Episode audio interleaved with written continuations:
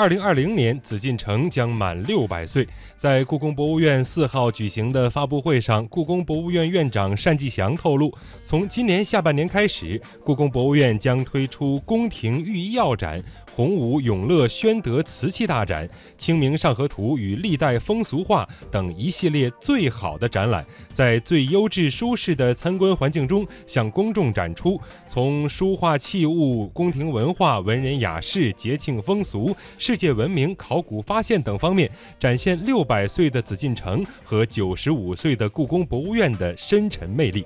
单霁翔表示，紫禁城建成六百年来临之际，故宫博物院将以更深切的情感、更多元的形式、更贴心的服务，为观众带来最好的文化体验和博物馆之旅。